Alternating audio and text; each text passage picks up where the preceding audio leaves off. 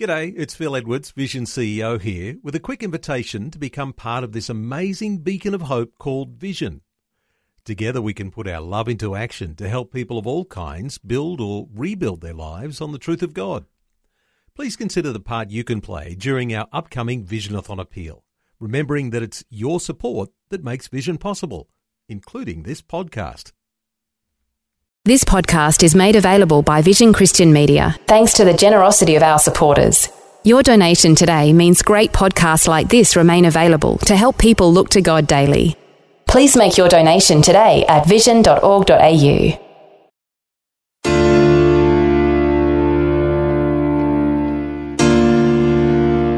Welcome to Leading the Way. In the 13th chapter of Hebrews, Paul says, Through Jesus let us continually offer to God a sacrifice of praise, the fruit of the lips that confess his name.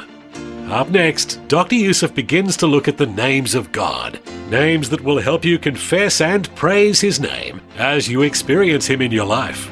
Oh, and if you ever want to get in touch with the team at Leading the Way, simply call 1300 133 589 or visit our website ltw.org.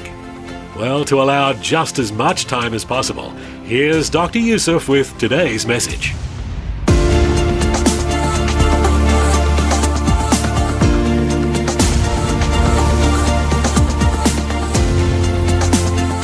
Now, there are some here and on the sound of my voice who remember a day when a person's name was far more important and valuable than money and prestige.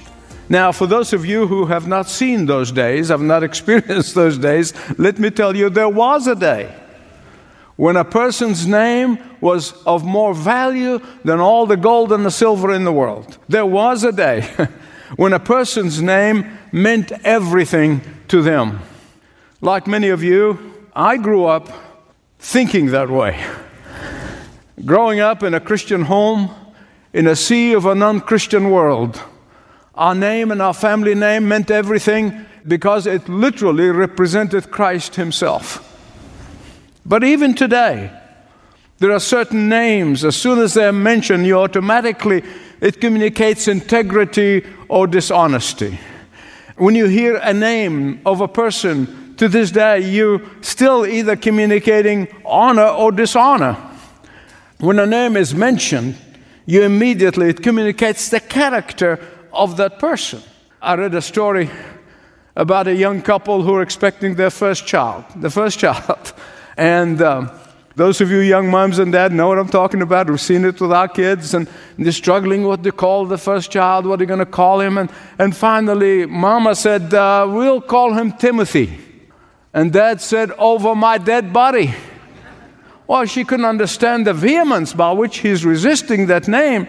The bottom line was that when he was a boy in school, there was a bully in the playground. His name was Timmy. And he could not even imagine, he could not think of his precious little boy is going to be referred to as Timmy. But why? Because the name represents, for him, represented the worst of memories growing up as a young boy. In biblical times, they name children for what they want them or hope that they'll grow up to be.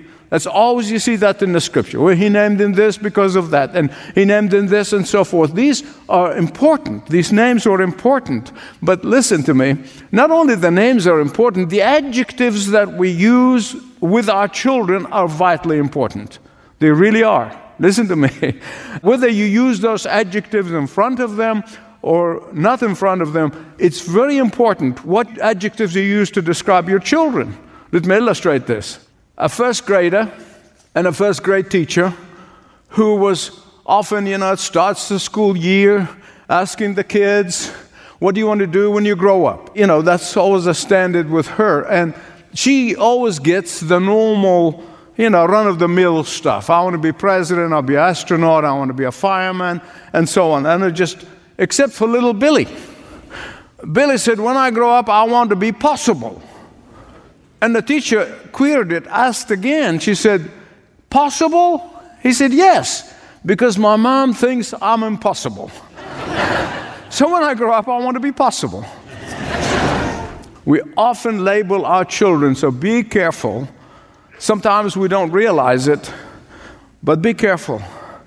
Now, my friends, I want to tell you if names are important for mortals like us, human beings, if names are important to us, I want you to think of the absolutely vitally importance in the names when it comes to God. And that is why you find that in the Word of God, as we will see in a minute, names represent a person, represents that person's mission, that person's future. And that is why when God changes the mission or the future mission of a person, He changes their name. That is why God renamed Abram to Abraham. He changed Jacob to Israel. We see the Lord Jesus Christ Himself. He changed Simon to Peter, and He changed Saul to Paul. Because every time there was a name change, it represented a new vision and a new mission for that person. Every time there is a change in name, it signifies a new calling for that person. Now, hopefully by now, some of you are asking the question, Michael, what has this got to do with the praise filled life that you've been preaching about? And we're continuing in this series. Everything. Everything. Why? Because the names of God are the composite of God's self revelation because the names of God reveals to us his nature, his identity, his uh, sovereignty, and yes, his will and purpose for us. If you truly want to know God, then you must know his names. Please hear me right. The reason God reveals his names to us in the scriptures, and there are a whole number of them, it is because He longs in His heart for us to be intimate with Him. The reason God reveals His names to us is an evidence of the fact that He wants us to praise Him more fully and more completely. The reason why God reveals His name to us is an evidence that He wants us to freely enter into a deep, not shallow, which we see all around us, but into a deep and abiding relationship with Him. If you ask the average person, what is the sacrifice of praise, they'll probably give you all sorts of answers. Some will not even know how to answer that. But listen to what Hebrews 13 15 said. Through Jesus, therefore, let us continuously, how often? Only on Sundays? No. Let us what? Offer to God the sacrifice of praise, the fruit of our lips, as we confess His name. Question What is that sacrifice of praise? Well, I told you in the last message that David, in praising the name of God, he literally is a king. He's the king of the most powerful nation at that time but he humiliated himself before God in the praise of God. He couldn't care less what people thought of him. He honored God in front of everybody and he forgot that he is even a king. Why? Because he wanted to honor God in praise. And here in Hebrews 13 gives us the answer. A sacrifice of praise is the confession of the names of the Lord. The sacrifice of praise is the speaking of the name of the Lord in our personal lives. The sacrifice of praise is the invoking of the power of the triune God in us Father, Son, and Holy Spirit. In the last several messages that we've been looking at in this series, I have been telling you about the importance of the praise filled life. Today, I want us to practice that. And we're going to do this is a very practical sermon. We're going to practice it. And then I want you to take this exercise and do it every day. Because praising God is not something you just do on Sunday morning. And those of you who are taking notes, I want to give you a heads up. Start writing now because I got nine names of God. I want to go through them very quickly so I don't want you to miss. And then I'm going to come to the end and show you. But we're going to be praising those nine names, for now anyway. and I'm going to get you to do them in the Hebrew language, not in English. All right? Not the anglicized stuff that comes from the Latin. We're going to do it in the original language. The first name and the most used name in the scripture of God is Yahweh. Say it with me. Yahweh, Yahweh means the God who's always there. Yahweh means the name of God, and it's used more in the Bible than any other name. In fact, it's used 6,800 times both Old and New Testament. And the translation literally, Yahweh, means to be, or the ever living God, or the self existing God. All that means that God does not need anything outside of himself. He does not need anyone outside of himself for his self existence. And that is why I want you to yell with me, Praise Yahweh. Praise. God bless you. The second name that revealed to us in the scripture is Yahweh Yara. Can you say that? In English, we often say Jehovah Jireh. And then the song, the kids often sing here, and they have to go and explain it, you know, my provider. because I'm going to explain to you it's more than just a provider. The word means a lot more than just being my provider. I just want to give you the background so you know why it came from, okay? In Genesis chapter 22, Abraham in obedience to God, takes Isaac in order to offer him as a sacrifice on Mount Moriah. But don't miss what I'm going to tell you because a lot of people switch off at this point. In verse 5 of Genesis 22, verse 5, here's what Abraham said to the servants. He said, You stay here at the bottom of the mountain while the lad, talking about Isaac, the lad and I are going up to the mountain to offer a sacrifice. Then, here's what comes, is coming. Are you ready for it? Then we, the two of us, are coming back. Now, if you got that, say amen. amen. It's not I'm going to offer Isaac as a sacrifice and I'm coming down and say, oh, you'll be waiting for me. No, no, no, no, no, no. We, the boy and I, are coming back. Why? Because Abraham was so absolutely confident in God's promise to him. Abraham was so fully trusting in the promise of God to him. Abraham was totally and completely resting upon the fact that God always, always, always keeps his promises. He was abundantly confident that if he sacrificed Isaac, God is going to raise him from the dead and is going to come back with him. And so he gets up to the top of Mount Moriah and he gets ready. And Isaac asks a question Father, where is the sacrifice? And here, the Holy Spirit of God gives Abraham a word of prophecy, one of the most powerful words of prophecy ever since Genesis 3:15. And Abraham prophesies with clarity about the coming of the Lord Jesus Christ and offering himself as a sacrifice on Mount Calvary. 2,000 years later. And so when Isaac asked the question, Abraham said, Son, God will provide Himself. Now, there's some people would translate this as God Himself will offer a sacrifice. No, that's not how it reads in the original. God will offer Himself as a sacrifice. He's prophesying of the coming of the Lord Jesus Christ.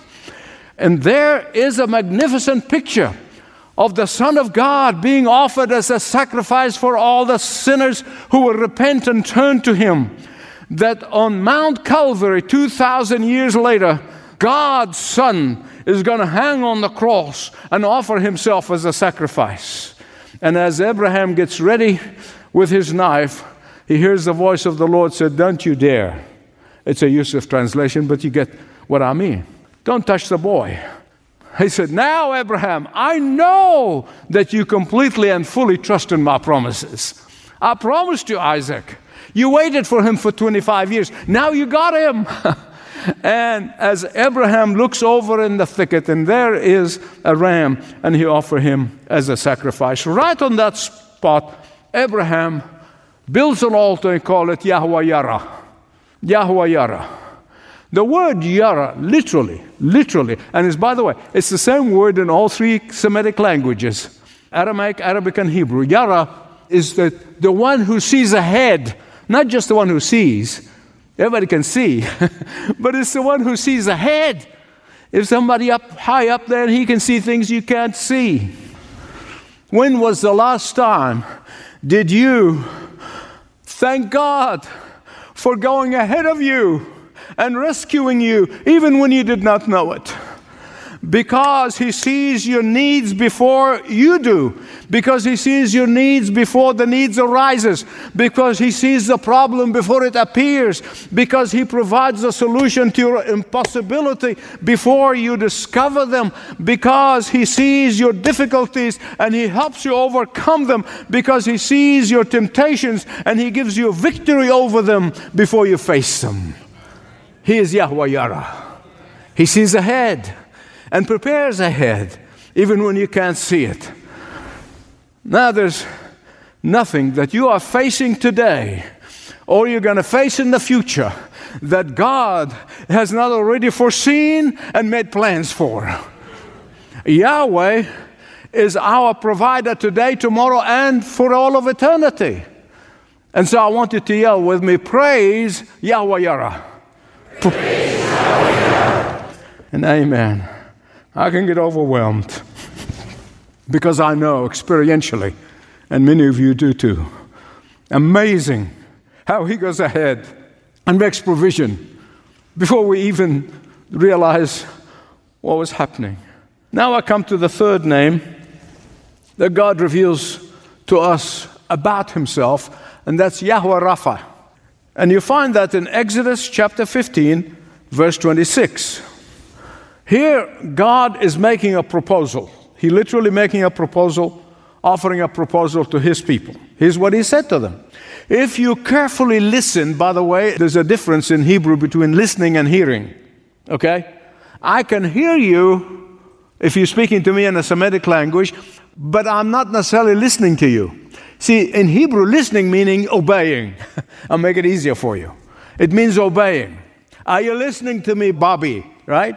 Used to ask your kids, Are you listening to me? Well, they are hearing you, but they're not listening to you. and so God is saying, if you listen, that is, if you obey me, if you pay attention to His commands and keep all His decrees, I will not bring on you any of the diseases that I brought on the Egyptians, for I am Yahweh Rapha, the Lord, our healer. Now, the word Rapha means to heal, to cure, or to restore, more accurate. And beloved, God doesn't only heal and restores. Healing is his name. Can I get an amen? amen? Healing is his name. His name is synonymous with wholeness. His name is synonymous with power for our weakness. His name is synonymous with being a balm on our wounds. His name is synonymous with healthy self image. His name is synonymous with mending broken hearts. His name is synonymous with the renewal of our degenerate minds. His name is synonymous with restoring shattered relationships. And the greatest wholeness, of course, we're going to experience when we see Him face to face, because the Bible said we're going to be like Him. And imagine that day. We're going to be like Jesus. And that is why we praise and we worship, adore Yahweh Rapha. We praise who? Yahweh And the fourth name God reveals to us about himself is Yahweh Nissi. God is my banner.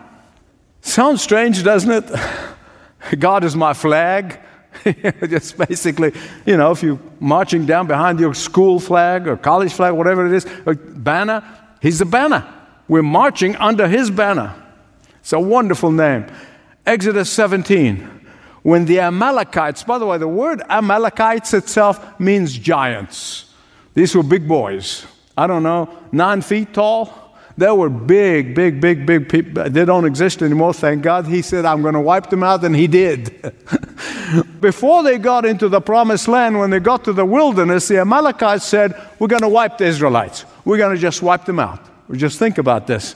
None of the prophets, nor the Messiah, who was in the loins, and some of them would have been wiped out. And so at this point, Moses said to Joshua, He said, Joshua, I want you to take a group of fighting men. Now remember, these are not really a huge army, it's just a group of fighting men. And he said, Joshua, being the second in command, is the successor of Moses. He said, I want you to take a group of fighting men, go down to the battlefield, and you fight those Amalekites. And imagine the knees that were knocking. Ooh, we going where? we going where? Those guys, do you know, did, have you seen how tall they are? They see how big they are? And they said, Yeah, you go down you fight them, but I want to give you the assurance that I am going to go up to the top of the mountain and I'm going to hold my staff. Beloved, this was not just any old staff, but the one that Moses had. That was the staff that God used to perform many miracles. It was the staff that was a symbol of prayer life. This was the staff was a symbol of intercession. This was the staff that was the symbol of Moses' special relationship with the Lord. This staff was a symbol of Moses' utter dependence on Yahweh. This staff was symbol of Moses' complete trust in the power and the might and the graciousness of Yahweh. And so Moses goes up to the top of the mountain. He lifts up the staff. In fact, he gets very tired and his arms get shaky. Two people had to come and hold his arms. And the Israelites defeated the Amalekites. So, in the aftermath of this great supernatural, supernatural victory, this ragtag of an army could not have beaten those big boys. This is supernatural victory. The Lord said to Moses, Write this on a scroll as something to be remembered. I don't want you to forget this happened, but also I don't want you to forget what I'm going to tell you, and that is, I am going to wipe them off from the face of the earth. And God did.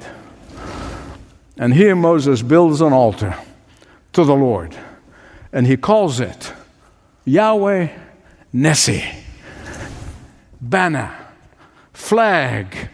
He is my banner. Can you say Yahweh Nessi? The Lord is my flag. He's my banner. Now, beloved, hear please. When you're fighting under Yahweh's flag, let me tell you, on the authority of the Word of God, you are assured of victory. You're listening to Leading the Way, the Bible teaching ministry of Dr. Michael Youssef, pastor of the Church of the Apostles in Atlanta. In fact, when our borders do open again and you can travel to the Atlanta area, make it a point to visit the church and experience the vibrant worship and passionate study of God's Word in person. Or no matter your location on a Sunday morning, visit Leading the Way live at Apostles through your computer, tablet, or smartphone. Join with Dr. Youssef and his church most Sundays for worship, teaching, and encouragement. Just click over to ltw.org at around 10:30 Sunday morning Eastern Time or open your Leading the Way app on whatever mobile device has become your favorite. And hey, if you listen at a busy time, you could possibly use a moment every day to take a breath, close your eyes, and refocus on the promise of eternity. Well, do just that by subscribing to Dr. Youssef's daily e devotional, My Devotional. You'll get a daily short, easy to read email packed with practical and, more importantly, biblical words of truth to get you through the day. Experience a few verses from the Bible and words of wisdom from Dr. Youssef to help things come together for life in 2021. Get signed up for my devotional when you visit ltw.org ltw.org. Or one of our ministry representatives can give you assistance too. Just call 1300 133 589. 1300 133 589. Before we run out of time for today, as an encouragement to our fellow listeners, I would like to invite you to share how God is using this program to encourage you in your walk of faith. I believe it is important to give testimony of how God is working in your life. And if leading the way is part of that, we would want to know. Please call us at 1 300 133 589. Once again, the number is 1 300 133 589. Do it today. Thank you in advance and God bless. This program is furnished by Leading the Way with Dr. Michael Youssef.